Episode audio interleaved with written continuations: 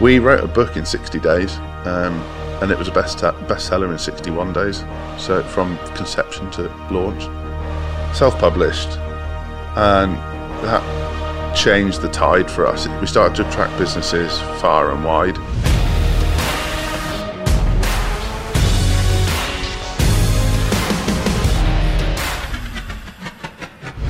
Hi everyone, welcome back to the Stay Hungry podcast. It's Joel at Codebreak. I'm on my own today and we're talking about resilience and the mindset to succeed.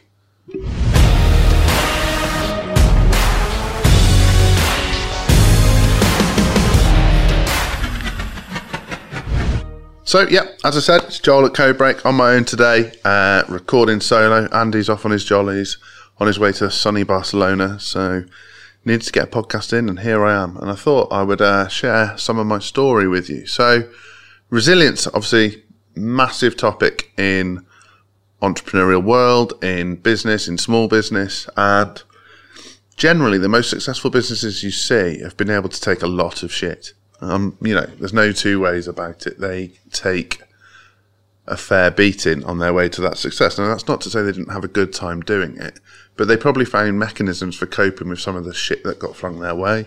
They probably found ways to deal with some of the things that inevitably face you in business. Now, the kind of things I'm talking about in business that you might encounter are uh, cash flow pains. That can be really tricky, you know, when the VAT man's on your back and the business is growing at such a rate that the VAT bill's are ever increasing and you're having to reinvest to bring staff on board and things like that. You know, costs, bringing costs into the business like staff that don't actually reduce the VAT bill. And so you create a cash flow squeeze, that feast and famine thing that lots of business owners talk about.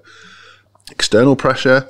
So people saying, are you sure? Or is this the right thing for you? Or questioning what you're doing. That can be very tricky, particularly when it's loved ones, family members, friends, close friends, that kind of thing. And then also the stuff that you don't expect to happen to you, the things where other business owners are under pressure and so maybe they ask for a refund when you haven't done anything wrong or they start to give your team shit when you know your team's lovely. I mean, I see loads of our clients go through that kind of thing. And then all the unexpected shit that happens to every business, suppliers going bump, customers going bump, suppliers failing to deliver, things never going quite as they were planned to, which they never do. Um, the pressures of day to day, you know, the payroll, all these things. You need a certain level of resilience. And the fallacy in business is that the bigger you get, the easier it becomes because maybe you have more money or maybe you have um, more experience. But the reality is the bigger you get, the harder it gets because the problems get bigger. And so your level of resilience and your mindset and your methods for coping with it need to be better. And I thought I would hop on today and record an episode about some of my life experiences, not all of them, and how that's meant that I've had to develop a resilient mindset and why that's relevant to business. So, without going into kind of too much gory detail, I'll share some things that I went through in as chronological an order as I can. Uh, and I'll talk about, I'll bring this all together so you can see how that has impacted me as an entrepreneur and how that level of resilience is really useful. And actually, some of those traumas are my superpowers as such for helping me be better in business. So, some of our listeners will know this and have heard me talk about it before, but it's not something that I regularly talk about.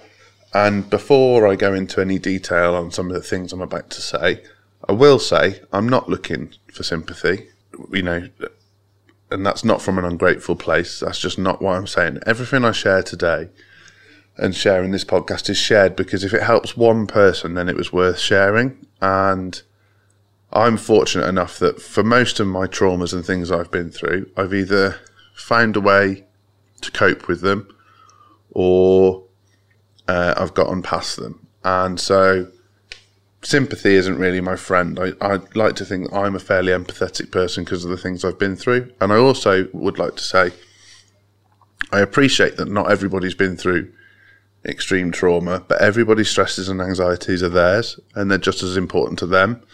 So if you're listening to this and you've been through far worse than me, this isn't a dick swinging contest. I'm not I'm not trying to say I'm the most traumatized person ever or any of that. If you're listening to this and think, thinking, fucking hell, I've never been through anything like that, that doesn't matter either. That's not what we're saying here. You might you you you might have your own things. You know, to some people, the milk going off is an absolute disaster, and to other people, the roof falling in on their house doesn't even make them twitch. So, let's get into it, and I'll explain my story and how perhaps I wasn't quite as resilient as I thought I was, and how I had to do a lot of work to get to where I am today. So, I was born in 1987, and the year I was born, so I was born in May, and on the Valentine's Day before I was born, my parents got married. So my parents got married uh, because my mum was pregnant with me, and at that time, according to them, um, my dad wouldn't have had many rights if if he, if they weren't married. I think that's true as well. Um, so they, yeah, they got married in 1987 seven days after they got married, my dad's brother committed suicide um, unexpectedly. So I don't think anybody really realised anything was wrong. And somebody found him on the top of the hills where, where my family grew up. And uh, yeah, he'd taken his own life. So that threw my entire family into turmoil. Now, bear in mind, two and a half months later, I was born that was quite a lot to be born into, and you don't know that you've been born into that. But as I started to sort of get an understanding and communicate growing up, I realised something was very wrong. You know, my parents, um, they ride a lot, and I thought all people ride a lot and didn't learn until later in life that that's not true. Sometimes those rows got physical, just, yeah, very strange environment. But there were times as well where things were lovely and quite calm and we did amazing things and like I had the kind of parents that worked really hard and um, we were by no means well off at any point. You know, very often we were quite hard up for cash, but they always made sure I had nice things. And if they couldn't buy me something new, like my dad was handy, so I remember he rescued like an old school bike and he did it all up for me and it looked brand new when I got it, but it wasn't. And, you know, that was epic, that kind of thing.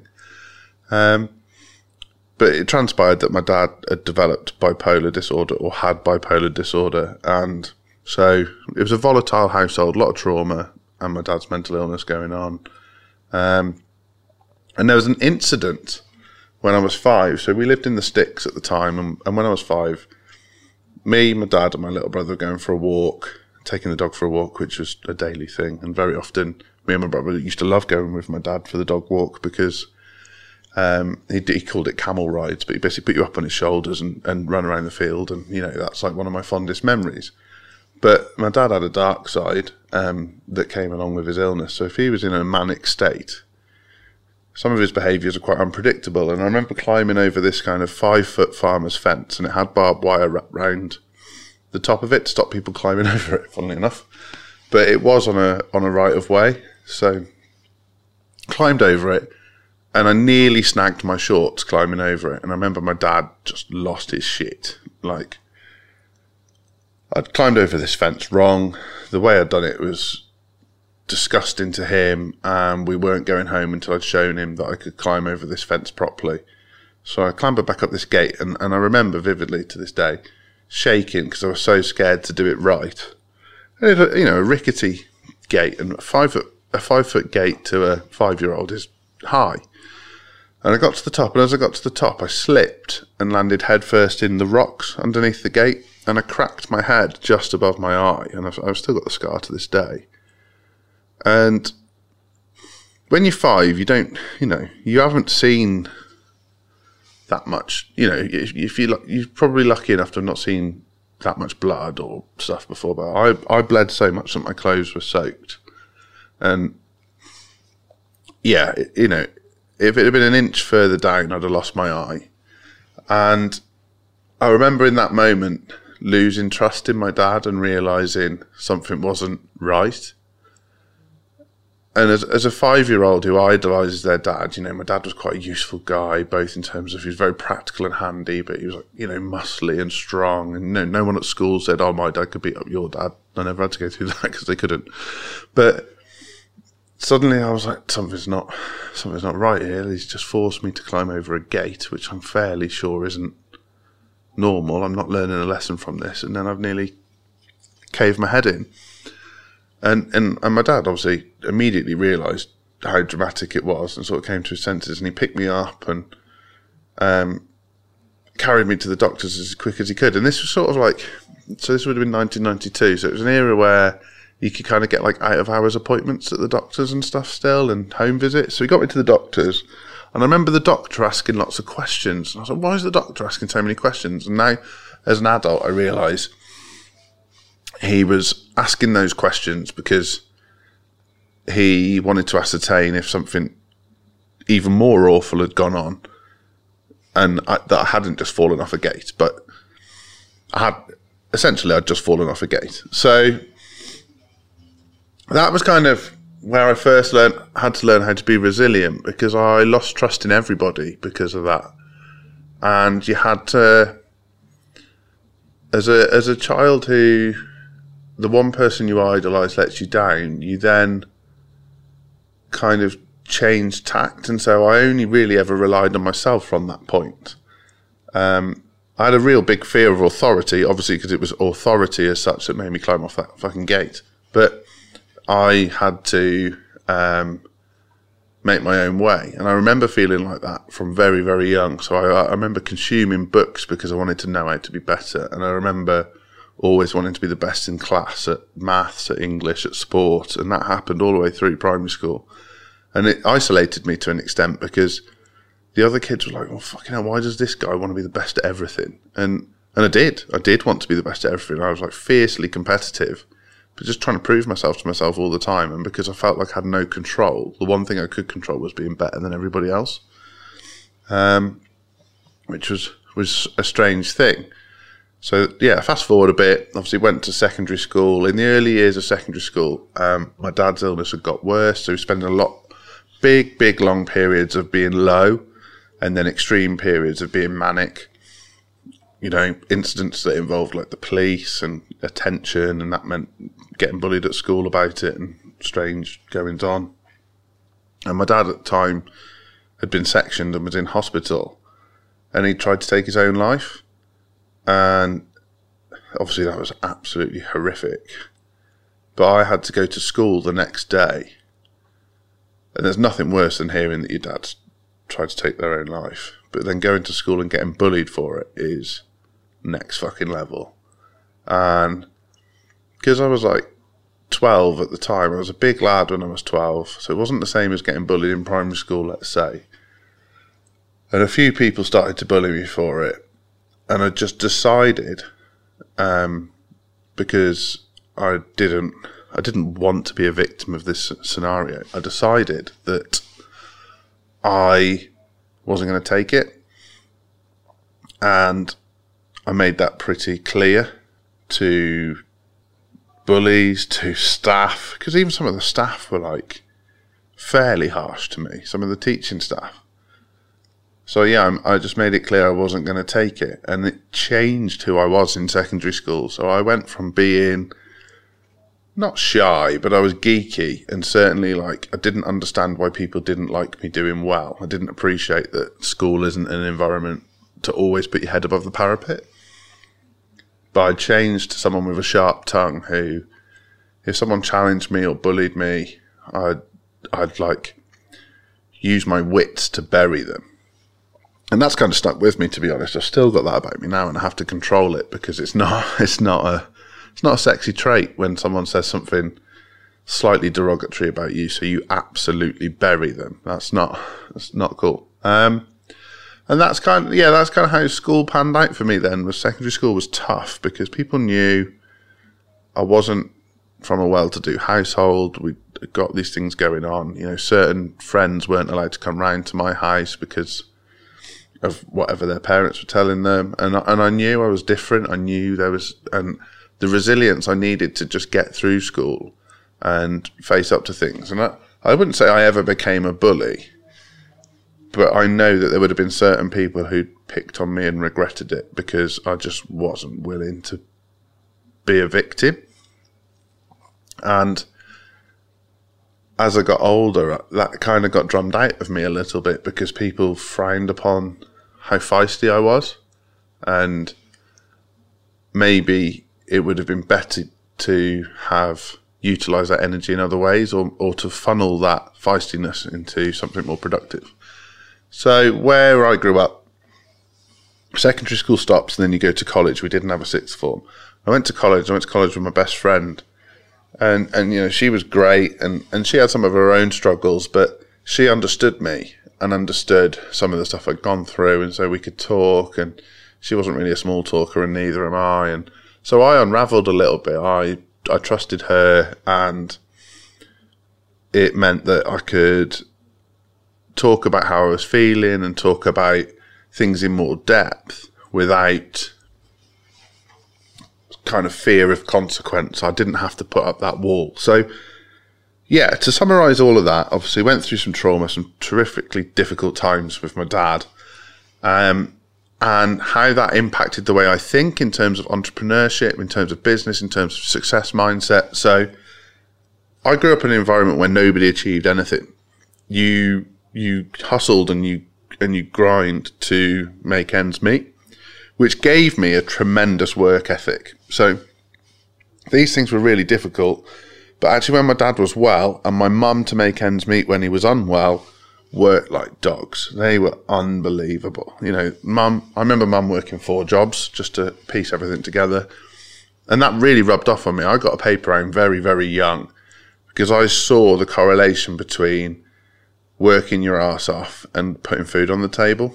And I've always had a bit of shiny object syndrome, and I wanted nice things. I remember as a kid, it was VHSs. I like I had so many videotapes, and it was because I just go do my paper round every day, and then I get the train into Shrewsbury, the nearest town. They had a Virgin Megastore, and it was always like three for five quid on the videos if you got like shit ones from the eighties.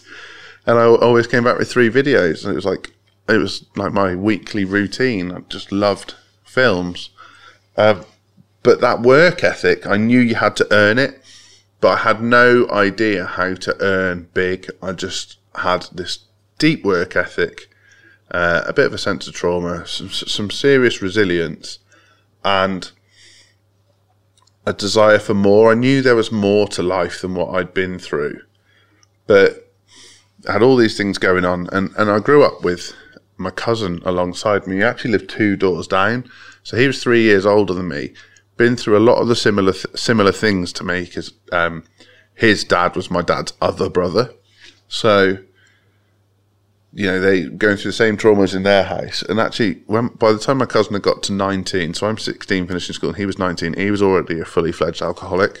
You know, he was drinking a lot, he was doing drugs, he'd already got a kid at that age. So we'd grown up in parallel, and you could see the choices there for me. The choice was thrive or die to an extent. Um, and that started to lay the foundations for kind of my business mindset, which I didn't know that then. But yeah, just just being honest with, with you guys listening, that's kind of where this stuff came from. Anyway, back to college years. So my best pal, Emily, her name was, um, we'd spend a lot of time together. Um, and it was purely, you know, were just great mates. And I had a girlfriend, she had a boyfriend, and I'll, I'll be honest, my girlfriend was fairly, fairly jealous of the situation. Um, and I used to get frustrated because I was loyal because of everything I've been through. I was fiercely loyal, so it wasn't like my girlfriend had anything to worry about. Now, in hindsight, like I thought Emily was amazing, and just because I didn't act on any of the temptations, I'm not going to say they weren't there. She was she was a, a lovely woman.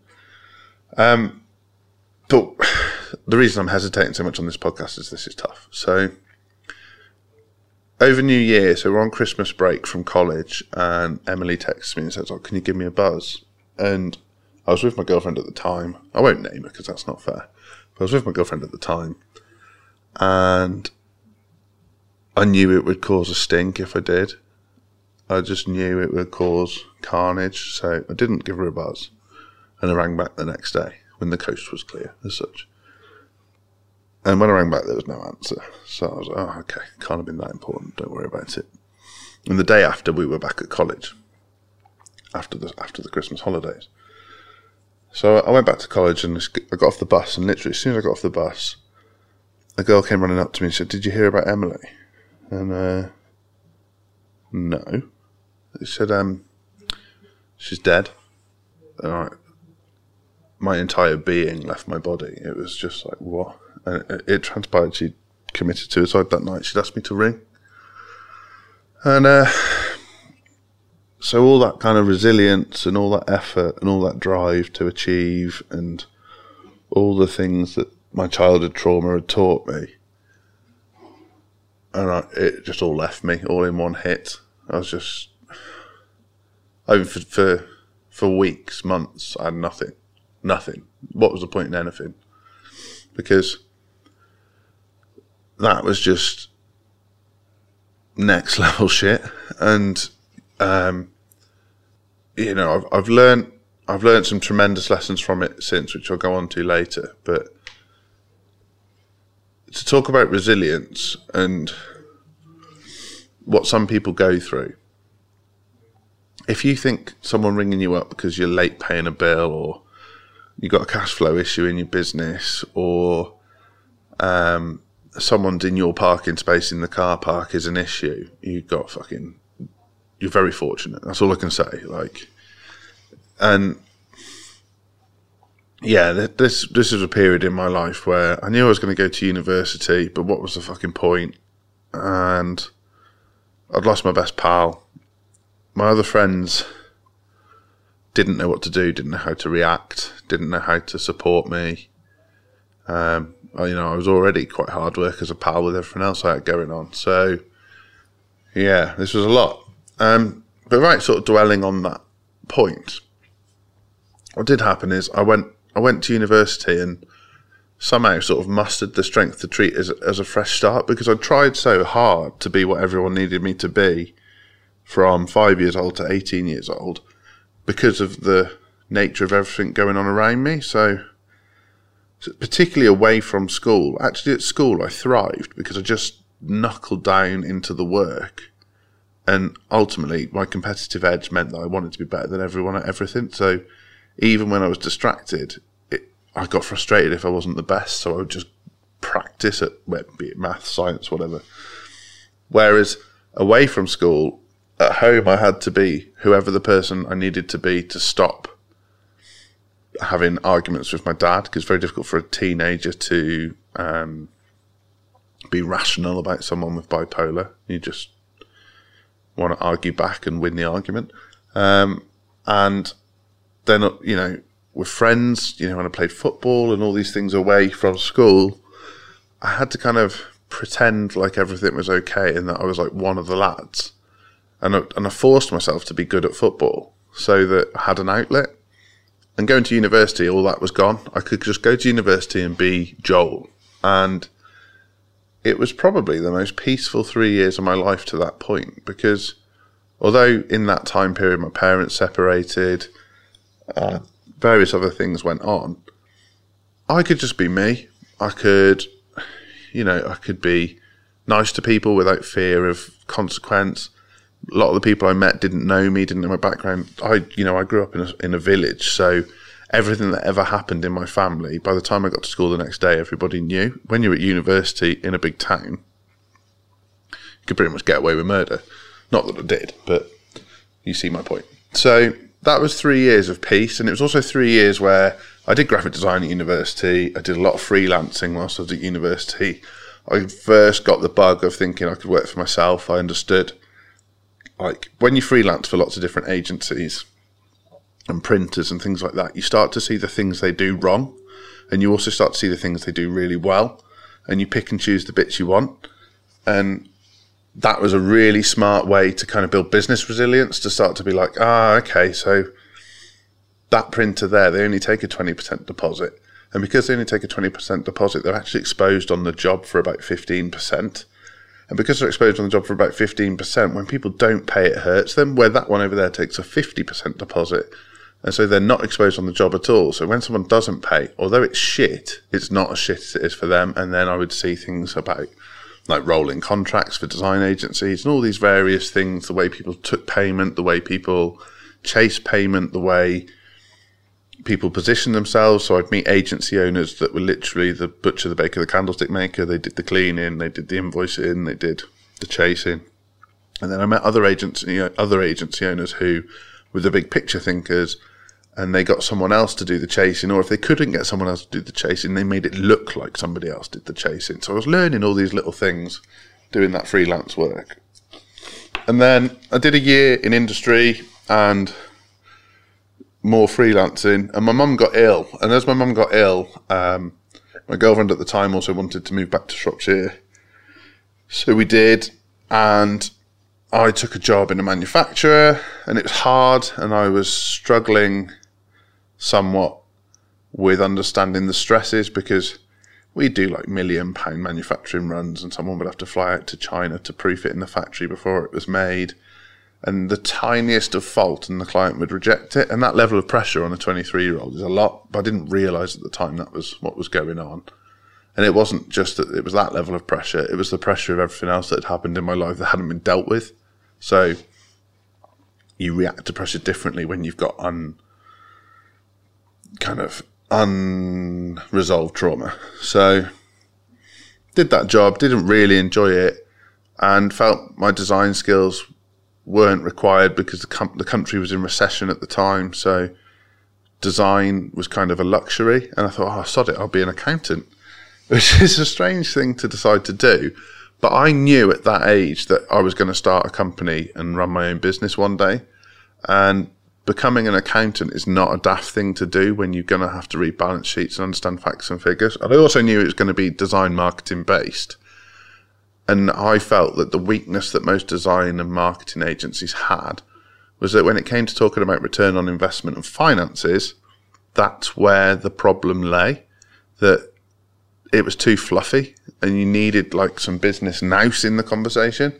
So, well, if I become a chartered accountant, I'm kind of killing two birds with one stone. I'll know how to run my own company, surely, although maybe that isn't as true as I thought it was at the time. And I'll also know how to talk about the finances in a way that resonates with a business owner. Again, probably not as true as I hoped it would be. But that was an interesting time. I absolutely battered my first set of exams, you know, completely reignited that competitive edge of I want to be the best in the class. I remember one exam, you could leave when you were finished, and it was an hour and a half exam. And I walked in and I left 12 minutes after it started, and I got 98% on the exam. Now, that's not. That's not a humble brag. It doesn't sound very humble, to be honest. Uh, it's that was how feisty I was to to be competitive about that shit, which is weird, but it's just the truth. So, and I remember walking out and someone afterwards gave me a ring and said like, "Oh, did you find that really hard? Like you were, you know, I'd barely written my name down and you were gone." And uh, I was like, "No, I just blitzed it. I just I'd I'd practiced and revised so hard for that one that I just smashed through it." And sure enough, the results proved I had. But um, weirdly, at that time, I was being sent around the country a lot, and I felt myself getting more and more tired. I wasn't able to get enough sleep because having to revise a lot, and also do these audits for the accountant. And I could feel like I had this horrible feeling in my gut, but I didn't know what it was, and I was worrying about everything. Like every little thing was bothering me, and and it was it was building and it was building and it was building and I couldn't cope with it. And I told, I made the mistake of telling the HR team at the company, thinking that they were there to help me. And in hindsight, what they actually did was they started working me harder. Um, because I think they knew that that would be a way to exit me from the business if they kind of broke me, which maybe that's not true, but that's certainly how it felt at the time. And I got myself into a right state. Like I didn't even want to exist anymore. I was worrying about everything, not sleeping, catastrophizing about what ifs, and just and then all that all the chickens came home to roost at once. All this stuff from the past came home to roost at once. And the, my biggest fear was telling my mum that I thought I had depression because she'd spent a life, like a lifetime of dealing with it with my dad. And obviously she'd lost a brother-in-law to it and so so on and so forth. And I just the guilt of having to tell her that someone else in her life now had it just consumed me. It was horrific. And I didn't know whether to sort of tell her or not. And then I realised that if I didn't tell her, she might find me dead, and that was worse. So I told her, and you know, she was very, she was very supportive. She was very good. Made sure I went to the doctors. Made sure I got the help I needed. And I also left the accountancy practice and just took some time to myself to like gather myself, which felt incredibly selfish at the time. But I did have money in the bank, so I could kind of pay my way. But it was really hard to have all these kind of entrepreneurial thoughts brewing and to feel like a failure at the same time. It was like, well, how the fuck could you start your own business? You couldn't even cope with working for someone else. And that's kind of how you, my brain got to me and, and my relationship at the time my girlfriend broke down and I just was like, where the fuck is this going? And the, the lessons I learned though from accountancy were pretty, pretty massive. You know, I, I could reconcile accounts. I could read a balance sheet. I knew about shareholdings. I knew about profits. I knew about like the hidden costs of business. I knew about audits. I knew where businesses were talking shit. You know, you, you quickly realize where the, where the skeletons are hidden when you audit people's accounts. So it really put me in a strong position to to run a marketing company because you need that kind of level of insight into the into the possible clients that you'd be dealing with. And so time passed on a little bit, and I set up as a graphic designer on my own. Now, as it goes, I had five quid in my pocket. I'd used the last of my money to buy to buy a computer to get this thing going. And the way I first promoted the business was the local football team were doing a charity auction, and they needed local businesses to donate to this charity auction. So I said, "Oh, I'll I'll sort that for you." And it gave me an excuse to go into every local business in the town where I lived and ask them if they'd like to donate. And then, well, do you play for the football team? And you know, to be fair, I wasn't in the best nick at the time, so it was pretty obvious I didn't play for the football team. And just got chatting. Oh no, I don't play for the football team. I'm just helping them do this. Actually, I run a, a local business. We do graphic design, you know, websites, business cards, stationery, that kind of thing. If you've ever got any requirement for that, let's have a chat. And I reckon I picked up my first 10 clients purely from that two days wandering around the town speaking to businesses. And those 10 clients put more money in my bank account than I'd earned in my entire career to that point. And it twigged with me, like, you can do this. Like, you, you've got this. And it wasn't enough either. I, I very quickly realized I wasn't financially motivated. I liked the game. And so I'm on antidepressants at this point in time. I'm having cognitive behavioral therapy. I've decided to start my own business. And I'm doing all right at it and I'm like making ends meet. And I'd met a new partner, and she wanted us to go to Disney Disney World in Florida the following year. Which, when you meet a new partner and you're a young bloke, saying no is not really something you're particularly good at. So I was like, right, well, I need to earn enough money that we can get to fucking Disney World. So I started employing all the skills and the tactics that I'd learned and the things that I'd seen agencies do wrong and the things I'd seen businesses do wrong from the accounting. And I started to get shit as well because if you do anything to do with graphic design, rightly or wrongly, some of it's subjective. So people give you quite a lot of criticism. And I took the criticism hard, but I used it to fuel me and I used it to like push forward and I could feel that resilience building inside me. Now, I mentioned that I was living a life in parallel with my cousin. So he was a couple of years older than me and lived two doors down. So I'm doing all this stuff, and at the same time, his alcoholism has gone bananas. So he's having to spend time at my grandparents, and they're having to like give him a tiny bit of alcohol every day so he doesn't go cold turkey, but not so much that he goes off on a binge. And then, um, he's not spending any time with his daughter, and he's not spending any time with his dad, and all these things like pretty traumatic. So we were living this like weird parallel life where I'm doing all this entrepreneurial shit, but feel incredibly guilty about it and way, way, way outside of my comfort zone because I've got, you know, unresolved trauma going on.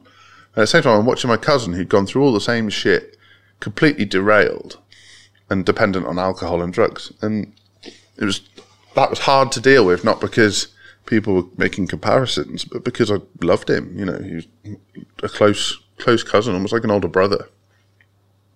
And my business kind of continued to go from strength to strength. And the first networking meeting I ever went to, I actually met Andy, the, the co-founder of CodeBreak. So we got chatting, and to get into this network club, um, you had to be a unique business. So if there was two plumbers, one wouldn't be allowed to come.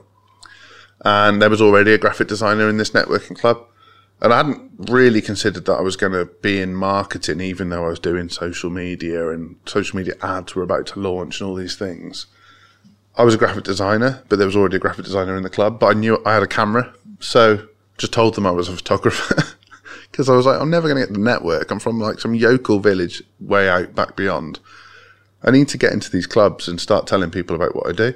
So I'm a photographer. And I got in the room, and you have to stand up and do your 60 seconds. Like, oh, hi, I'm Joel. I, I take fantastic photos that transform your business if you'd like to talk more about it, I can show you how you can utilize those photos in your website and your business stationery and all the various areas you might need them. Come and have a chat with me. And Andy came and had a chat with me. And I thought, Andy, by the way, I'm actually a graphic designer. But if you do need photos, I'm all right with them too. And um, that kind of like, I mean, it, it, was a little bit dishonest, but that photographer um, cameo didn't last because the graphic designer in the group soon left. And then I just explained what I truly did and that photography is just part of my arsenal, blah, blah, blah. But met Andy and we've worked together ever since. And I would say for the first five years of our business relationship, and we, we hadn't merged into a joint company by then, Andy had no idea of the things I was struggling with in terms of mental health and, and medication and therapy and all these things. Because I just presented as a guy who was determined, had ideas, uh, he thought I was 45 when I was 25, so it gives you an idea on the life experience I'd had. And we just got on really well and, and, and worked together and, you know, ended up sharing an office and building these things up. And just before we took on our office together, New Year again, actually, um, my dad went round to check on my cousin because no one had heard from him for a couple of days and found him um, dead. He'd, he'd drunk himself to death at New Year. So another another trauma to add to the list, and obviously it wasn't great for my dad either, who was also close to my cousin, his nephew. Um, and so we kind of like, yeah, the the level of resilience, but what that did for me was it gave me a huge injection of perspective because me and him had had the same things happen to us, and you know, I, I miss him to this day. I miss the guy he was when when he wasn't struggling with alcohol and drugs. And I remember him defending me when people were picking on me in the playing field. And he used to do this thing where he put me in the bottom of a sleeping bag and then swing me round like I was a toy. But it, it was great when you were a kid. And we'd have water fights and stuff like that. Like I miss him terribly, but the the lesson I learned from that was that that that could be me. Um, yeah, that could be me. And I've, I'm actually building something incredible here. Now, that's not to say I haven't gone through tremendous struggles since, because I have. And COVID being one of them, where, you know, every element of self doubt and trauma comes to get you when, you know, you're thinking about selling your house to keep your business going and all the things that, all the joys that COVID brought all of us. But yeah, Andy and I moved into an office together shortly after that had happened. And within another three or four years, it became very clear that we needed to merge because we were bloody confused who was doing what anyway by that point. And people knew us as Andy and Joel. You know, we came as a pair, and, and that's where Codebreak was born. And Codebreak at that time was very local. You know, we worked, we did have some national clients, but a lot of our clients were in Shropshire. And we had some really cool local businesses. So, you know, businesses that I get on with to this day. And it, it, was going great guns. We were building up the team. A lot of the lessons I'd learned in life, in earlier in life from business and stuff, had really started to imprint our company values. You know, I'd started to explain to Andy my story and some of the things I'd gone through and why it was important to me that we helped others. And he told me his story and some of the things he'd gone through and why it was important to him that we helped others. And we really started to build up a picture of something that was far, had a much bigger purpose than, than our separate lives. And that was incredible.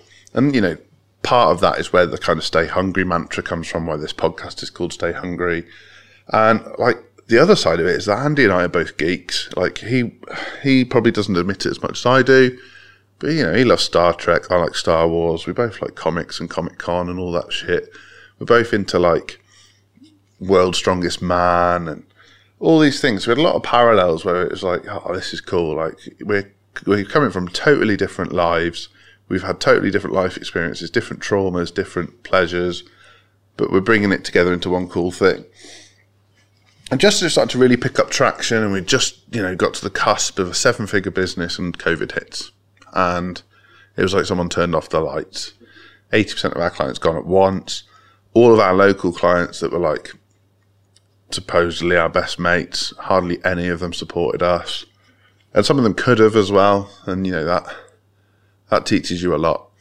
That where they chose to turn off paying for their marketing, but still got brand new company cars the following year. You know, little things where you're like, ooh, that's mm, not sure about that. And like the local clique as such looked after itself, and we didn't feel part of that. Um, and that was a real test of resilience that period because you're not getting paid. You've got bounce back loans flying around. You've got staff to pay. We couldn't furlough our team because they'd all got individual skills and we were too small because you lose one, it takes away a big chunk of your income. Um, and so that that proved really hard and a lot of my problems sort of came back. A lot of my issues, I started to struggle with anxiety and depression again. Um, I lost a lot of weight. I didn't gain weight this time, which norm, you know, if I'm off my food, something's seriously wrong and these things really started to trouble me, and I, and I got, you know, I got it got as dark as it could get, and I'd only just got married, and so all of these things that I thought I'd dealt with, and I'd done a good job of building up resilience on, and all of, I, it's all came home to roost again. Oh fucking hell! When's this going to end? But again, I was faced with a choice. It was like, like thrive or die. And that sounds so extreme. But I was telling Andy what was going on. And we were like, let's just fucking write a book. Let's just do it. Like, it was no better time than now to write a book. We are both twiddling our thumbs. We weren't, you know, we were working hard to bring new business in, but that wasn't necessarily forthcoming. So we wrote a book in 60 days. Um, and it was a best bestseller in 61 days. So from conception to launch self published, and that changed the tide for us. We started to attract businesses far and wide. The podcast started to get traction.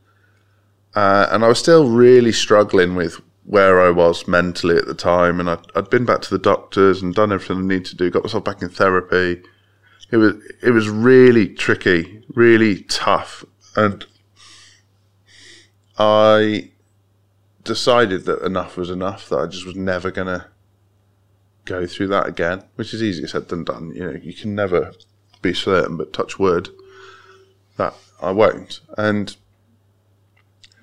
I decided that a lot of the things I'd gone through, like, had happened not not for a reason, but that there was purpose to it. There was things I could use from the good and the bad to help me be a better person to serve our clients better, to serve the type of people I wanted to serve better, the kind of people that want to have a positive impact on the world, the kind of people that are hungry but but kind, the kind of people that keep their word but have real accountability for what they're doing, the kind of people that have serious purpose to what they're doing but still measure themselves, the kind of people that don't spend much time in their comfort zone and achieve amazing things but they're still humble they're like that's the kind of you know I'm just reeled off our values in one way or another, but that's the kind of people that I was motivated to work with to help people and have fun. And I could see, and I don't know why I could see it, but I could see having huge impact by helping those kind of people. Because if we can help those people be massive and they're doing good, then that can have tremendous social impact.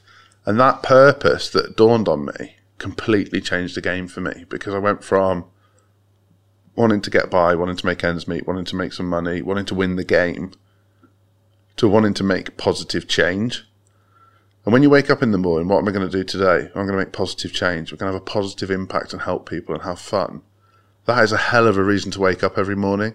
And when you've been seriously depressed or feeling seriously low, and you know you've got a skill set that when you wake up in the morning, you can be like, I can have positive impact on the world, help people, and have fun. Fucking hell, that's a good reason to get up. And even when you're feeling a bit shit, that's a good reason to get up. And so that's what we decided. And we just fucking went for it. And once the lockdown's finished, we got ourselves back to where we were before and much bigger, quickly. And it, we've never looked back, to be honest. You know, there's been challenges. There, there's been tremendous challenges. There's been cash flow challenges. There's been people who've tried to copy our stuff. There's been uh, employees that weren't what they said they would be. You know, things that are really tough to deal with. You know, we've both had family issues, but those lessons from earlier in life, that that resilience stands strong. And when you couple resilience with purpose, fucking hell, you can do some damage. And that, that's what we intend to do. You know, Codebreak's just getting started. We, the marketing we do for people, helping people from literally the conception of, of their growth to ads through their email funnels, their website, the printed marketing that goes around it, the way they do their sales pitch, and then how all of those things talk to each other, the technology in between. That's what we do. And sometimes, like, as a marketing company, we're not actually brilliant at communicating that we can do all of that because we don't want people to come to us and say, oh, we'd like a website or we'd like a sales page or we'd like a letterhead. We want people to come to us and say, we'd like to improve the lives of 5,000 people in the Northwest by, and like it could be installing solar panels on their roofs, it could be by educating them on the benefits of exercise in the morning, whatever it might be. But if they've got a real purpose that we can tap into and then help them sell, amazing. And then we can use a combination of our skills. So it might be that they need business stationery, a website, ads, retargeting, PR but we knit it all together. We don't do it. We don't just do one bit and then expect them as the business to knit it together. And that kind of like resilience piece and all the things I've learned. And Andy's got his own story with some amazing things. And uh, some Andy's done some ridiculous things. There's some really interesting things in Andy's story. When you couple our two stories together and the things we've overcome and the things we've learned and the, the obstacles we've overcome and the number of mistakes we've both made and learnt from, I think we've created an environment where not only Codebreak and our staff and our suppliers can thrive, but our clients can thrive.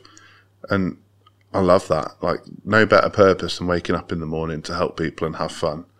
Now, I realise that's been hell of a ride.